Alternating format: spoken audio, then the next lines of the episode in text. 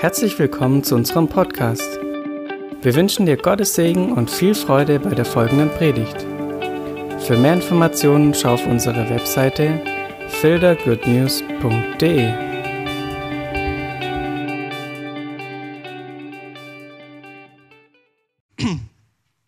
Das Thema für die Message, das mir so auf dem Herzen brennt, heißt ganz einfach: Jesus gut zuhören.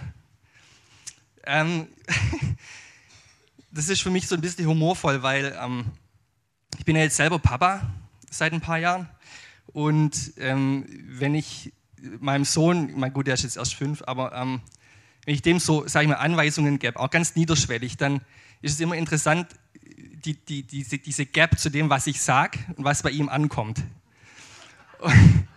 Und ich muss feststellen, da gibt es einen Filter. Und ich stelle das in meinem Glaubensleben auch fest, dass es einfach ein Thema ist, dass wenn du Jesus hörst, das nicht unbedingt dann gleich in die hundertprozentige Umsetzung mündet, so wie er sich das vorgestellt hat.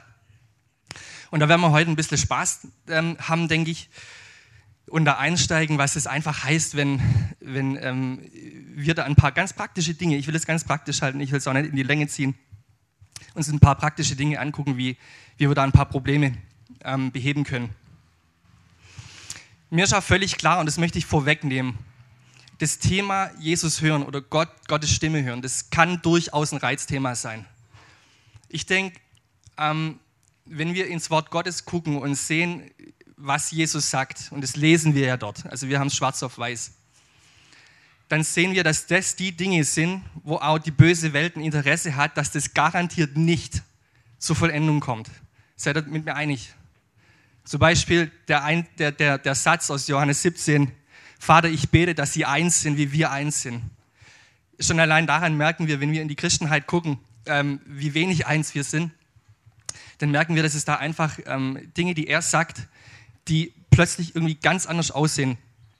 Und es zieht sich einfach durch so viele Dinge durch. Und ich merke auch, wenn es darum geht, wenn ich mich auch mit Menschen unterhalte, die, wenn es um Gottes Stimme hören geht, da sind oft negative Gefühle dabei, weil entweder du hast schon mal Gott gehört oder hast gedacht, du hast Gott gehört und dann kam das, was Gott zu dir gesagt hat, zu 100% komplett anders um die Ecke und du hast irgendwann resigniert und aufgegeben und gesagt, du, bevor ich jetzt schon wieder irgendeinen Blödsinn höre und es nur wieder ich bin oder meine fleischlichen Gedanken, lass ich es am besten und lass andere für mich denken.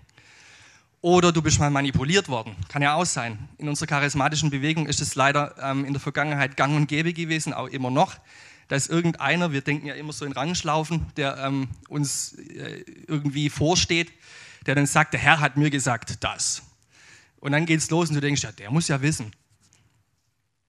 Und ich möchte heute den Filter einfach mal komplett kaputt machen. Und ist eine Fliege, ins Wort Gottes gucken. Und das steht in Johannes 10, 27, dass er sagt, meine Schafe hören meine Stimme. Und ich möchte euch heute sagen, das ist unsere Grundkonfiguration. Wenn wir Schafe sind, wenn wir ihm nachfolgen, wenn wir Ja zu ihm gesagt haben, dann ist das Wort Gottes, dass wir seine Stimme hören. Das heißt also, du merkst auch schon, allein wenn es darum geht, irgendwie Gottes Stimme hören, höre ich sie nicht, da kommen dir ja schon ganz viele Stimmen in den Kopf. Die meisten wahrscheinlich negativ, die sagen, du hörst eh nichts, du bist gar nicht so geistlich wie der oder du gehst noch gar nicht so lange mit Jesus. Das müssen wir heute mal einfach in die Tonne kloppen, okay? Weil die Wahrheit ist, ihr hört Gottes Stimme, ihr seid Schafe. Ich bin ein Schaf, ich bin von mir aus ein Leitschaf in der Gemeinde, aber ich bin auch ein Schaf. Mäh. Und es gibt einen Hirte. Und der heißt Jesus Christus. Amen.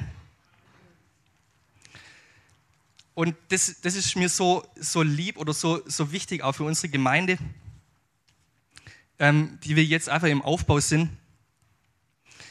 Da geht es jetzt nicht darum, dass ein Ältestenteam besonders gut die Stimme Gottes hört. Das wäre, glaube ich, ganz gut und wir geben uns auch Mühe. Aber es geht auch nicht darum, dass der fünffällige Dienst, der irgendwann existieren wird, nur die Gottes Stimme hört und dann jedem sagt, was zu tun ist. Sondern es geht darum, dass jeder Gottes Stimme hört.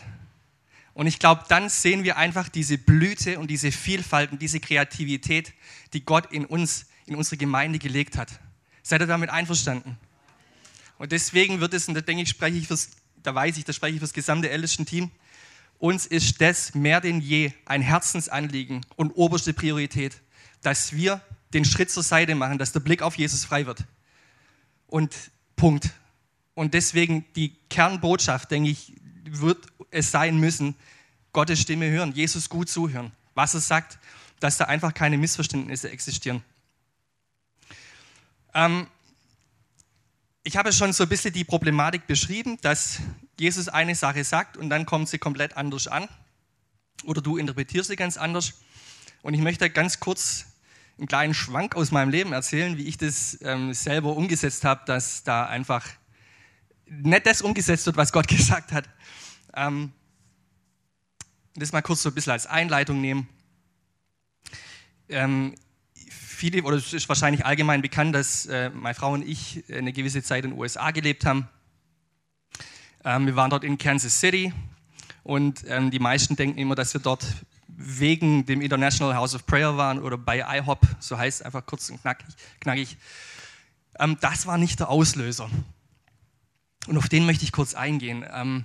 Und zwar, wir waren aus verschiedenen wirtschaftlichen Gründen gezwungen, einfach unsere Lebensplanung noch ein bisschen über den Haufen zu schmeißen. Es war schon mal vor 10, 12 Jahren eine ziemlich heftige Wirtschaftskrise. Und ich habe relativ spät angefangen zu studieren. Ich war 28 und wir haben dann ein 5-jähriges Studium durchzogen. Nadine war zu der Zeit schon fertige Lehrerin und hat volles Deputat gearbeitet und ich hatte noch 2, 3 Nebenjobs aus meinem ersten Beruf noch.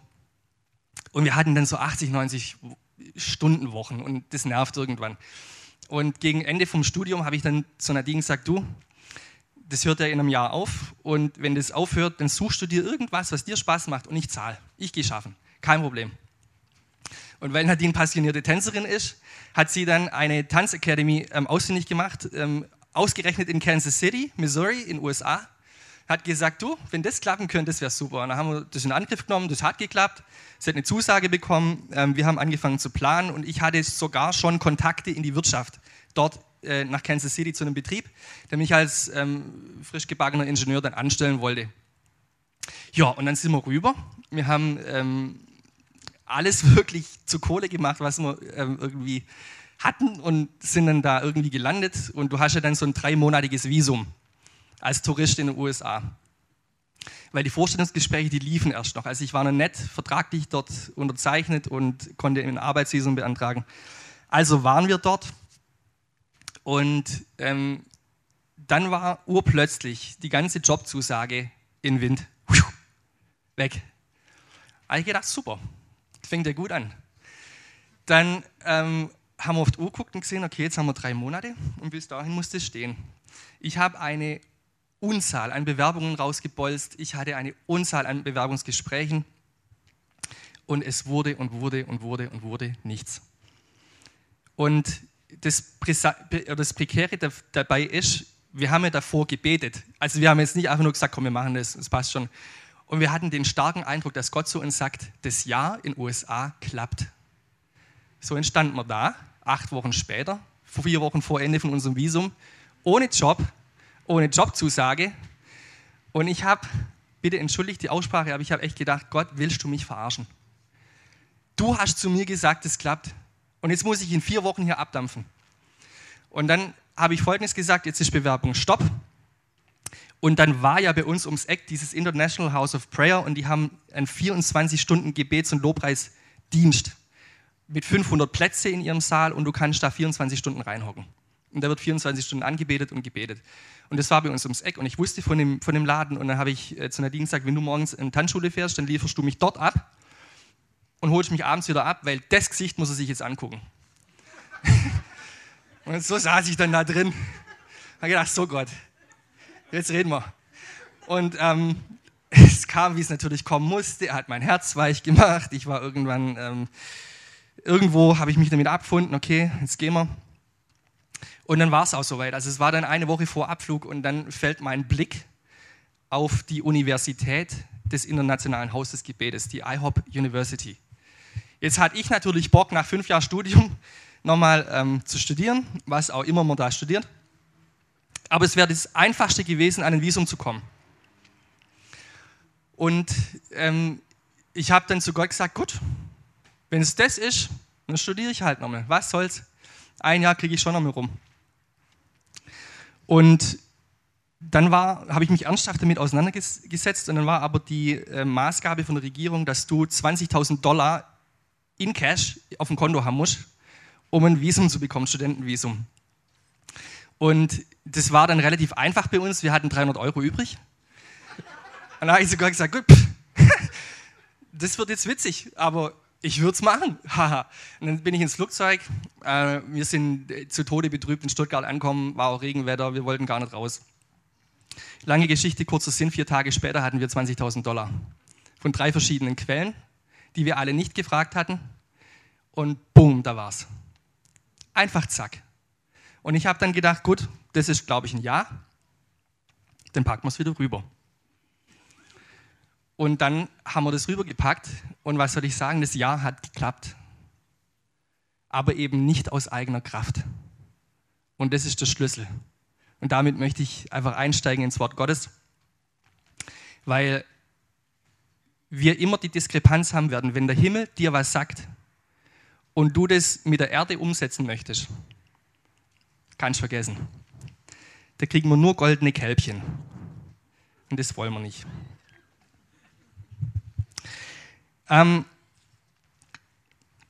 Genau.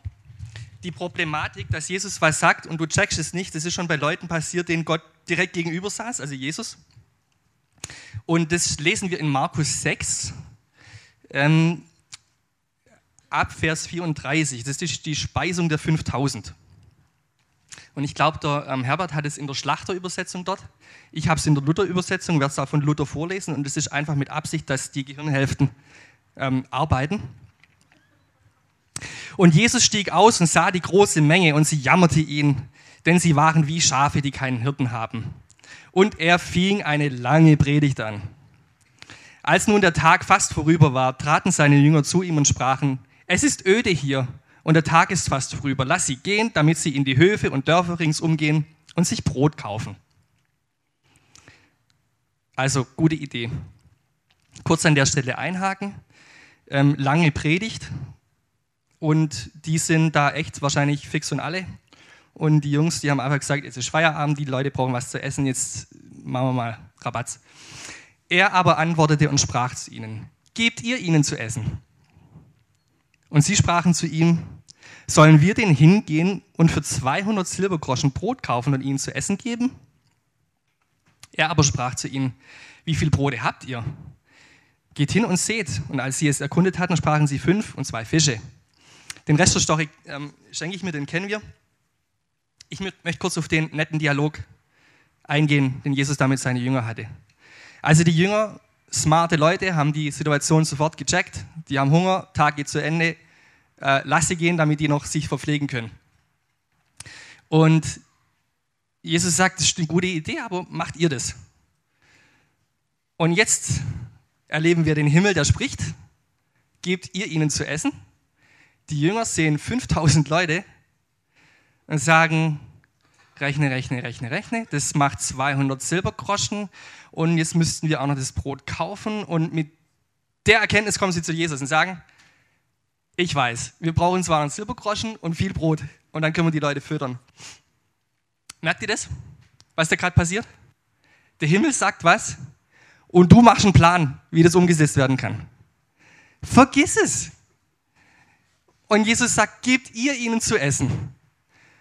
Also die Frage ist nicht, was haben wir nicht, sondern Jesus sagt, was habt ihr?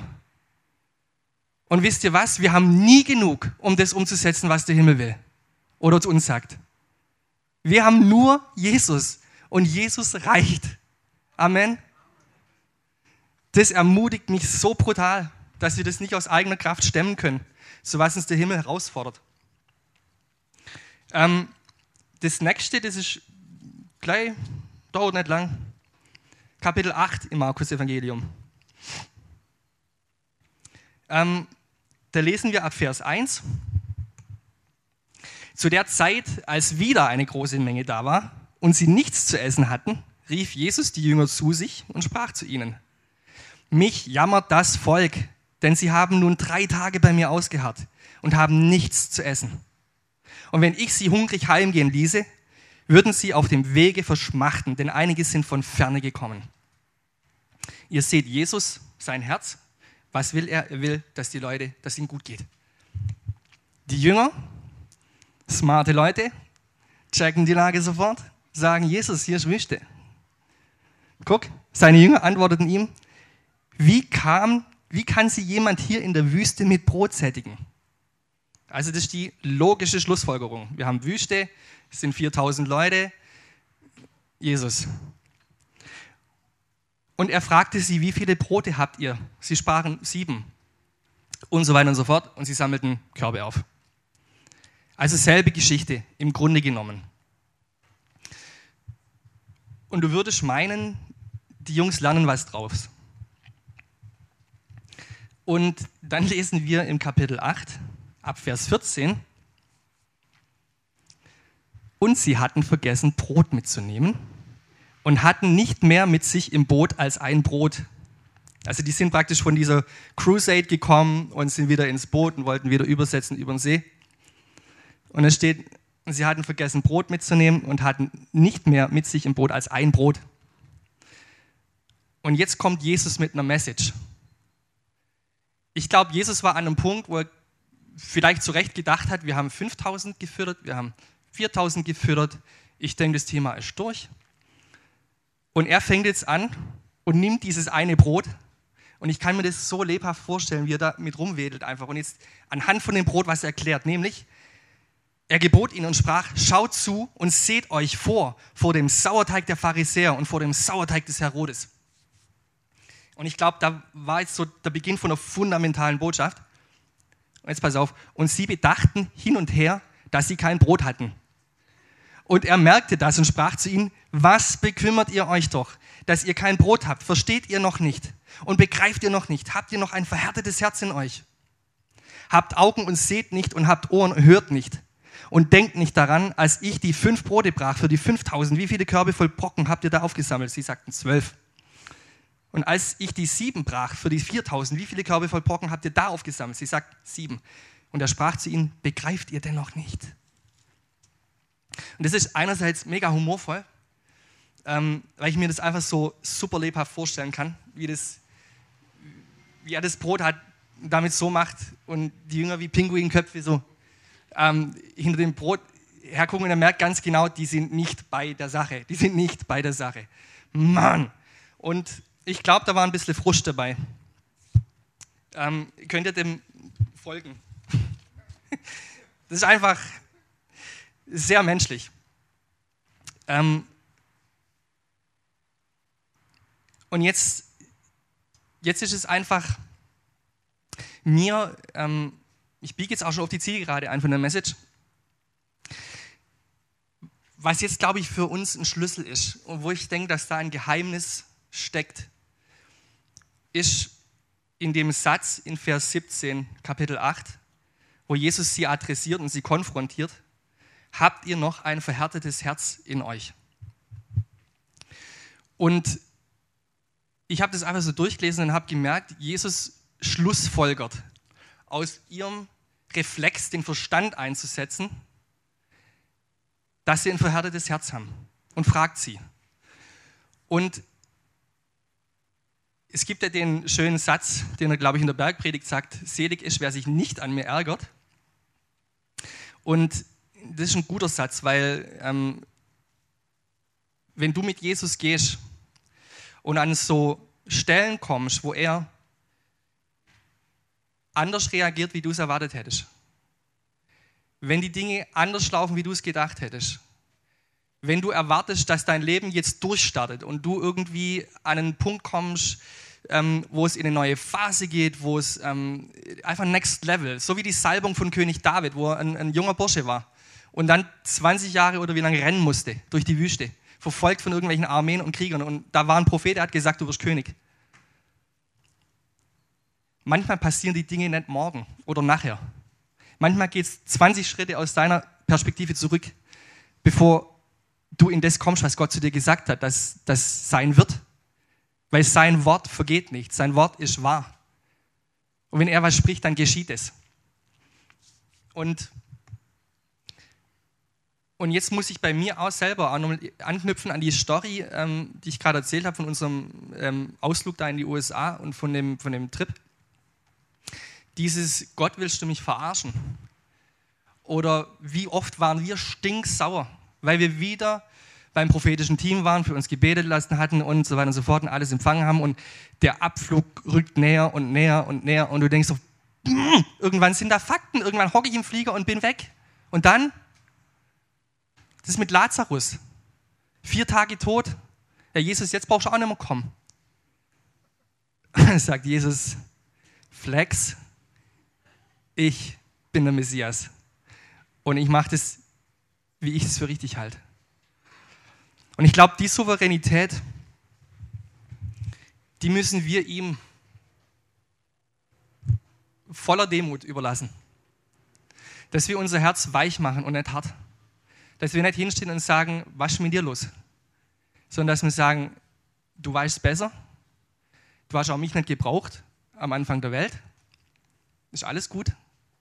Und ich beug mich deinem Willen für mein Leben.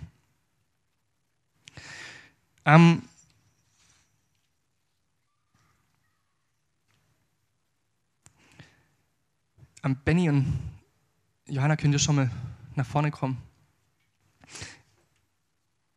Ich möchte noch auf zwei Sachen das subsumieren, was ich jetzt gerade gesagt habe. Der Himmel sagt dir immer ein Was und dann sagt er dir ein Wie. Jesus hat nicht die Lösung vorenthalten, wie er die Leute füttern will. Er hat das Problem gesehen, er hat gesagt, die Leute haben Hunger. Dann hat er gesagt, gebt ihr ihnen zu essen. Und nur weil die Jünger das nicht verstanden haben, wie das passieren kann mit 5 Broten und 2 Fischen, heißt es nicht, dass es nicht geschieht. Und das ist, glaube ich, der Punkt, den wir durchbrechen müssen. Dass wenn der Himmel was sagt, dass wir dann nicht selber irgendwie ins Wuhlen machen, Ackern kommen. Schaut, für unsere Gemeinde gibt es die Prophetie, dass wir irgendwann auf der Fildermesse sein werden. Dass wir dort Gottesdienste haben werden, dass wir dort richtig abgehen werden. Wenn das jetzt das Ältestenteam am allermeisten umtreiben würde und wir sagen, Mann, wie können wir da hin? Wir müssen noch mehr Spenden sammeln und vielleicht irgendwie Regierung betütteln und noch mehr beten und so. Nee, wir lehnen uns zurück, weil wir ganz genau wissen, wenn er das gesagt hat, wird er das machen. Ich kann mich noch erinnern, das Wort vor Corona, bevor das überhaupt alles irgendwie komisch worden ist, war, dass die auf der Fildermesse Veranstaltungen absagen werden und sie wissen nicht warum. Und jetzt ist, glaube ich, schon eine ganze Weile Ruhe dort. Und ich möchte uns einfach ermutigen, in Hesekiel 36, 26 und 27 steht, was Gott machen will. Was Gott machen will. Ich will euch ein neues Herz und einen neuen Geist in euch geben und will das steinerne Herz aus eurem Fleisch wegnehmen und euch ein fleischernes Herz geben. Ich will meinen Geist in euch geben und will solche Leute aus euch machen, die in meinen Geboten wandeln und meine Rechte halten und danach tun. Das ist das, was Gott machen will. Und wie er es machen will, lesen wir in Sprüche 3, Vers 5. Das kennen wir auch ganz gut. Verlass dich auf den Herrn von ganzem Herzen. Und verlass dich nicht auf deinen, sondern gedenke an ihn in allen deinen Wegen, so wird er dich recht führen. Hebräer 8, Vers 10 sagt, dass Gottes Gesetz in unser Herz geschrieben ist. Hier ist es geschrieben, nicht in unserem Verstand. Und ich möchte einfach, mir kommt es gerade vor, dass ich das irgendwie so flapsig gesagt habe, dass wir, wenn wir das aus eigener Kraft machen, immer nur goldene Kälber kriegen. Das war vielleicht ein bisschen unverständlich oder missverständlich. Mir kam einfach diese Geschichte, wo Mose auf dem Berg ist, um die 10 Gebote zu empfangen. Und das Volk wusste nur, er ist weg, aber sie wussten nicht, wann er wiederkommt. Aber sie haben es auch nicht ausgehalten, sondern haben dann zu Aaron gesagt, hier ist unser ganzes Gold, das haben ja wir geschaffen, mach uns einen Götze irgendwie. Eine Gast des goldenen Kalbnis, die sie da drum rumgetanzt. Und das Kuriose ist, in demselben Absatz steht, und sie feierten Feste für Jehova. Also es war für sie irgendwie kein Problem, so wir haben ein goldenes Kalb, aber wir machen auch Gottesdienst. Und ich möchte einfach nur auf das raus, wenn wir das aus eigener Kraft machen, ohne auf das zu warten und wenn es uns verreißt, wenn es uns auch verreißt. Aber wenn wir nicht warten, wird es Murks. Wenn wir das vom Himmel wollen, was er gesagt hat, müssen wir auf die Lösung vom Himmel warten. Da gibt es nichts zu deuteln und wir haben Jesus, Leute. Und ich möchte jetzt einfach uns einladen, wenn der Benni einfach spielt, dass wir einen Moment in uns gehen. Und ich denke, jeder hat irgendeine Assoziation, wenn es darum geht, Stimme Gottes zu hören, Stimme Gottes nicht zu hören, Stimme falsch zu hören oder gedacht haben, man hört es falsch. Und ich möchte uns jetzt einfach kurz Zeit geben, dass der Heilige Geist wirkt und dass er einfach Dinge vielleicht in dir adressiert und hochholt.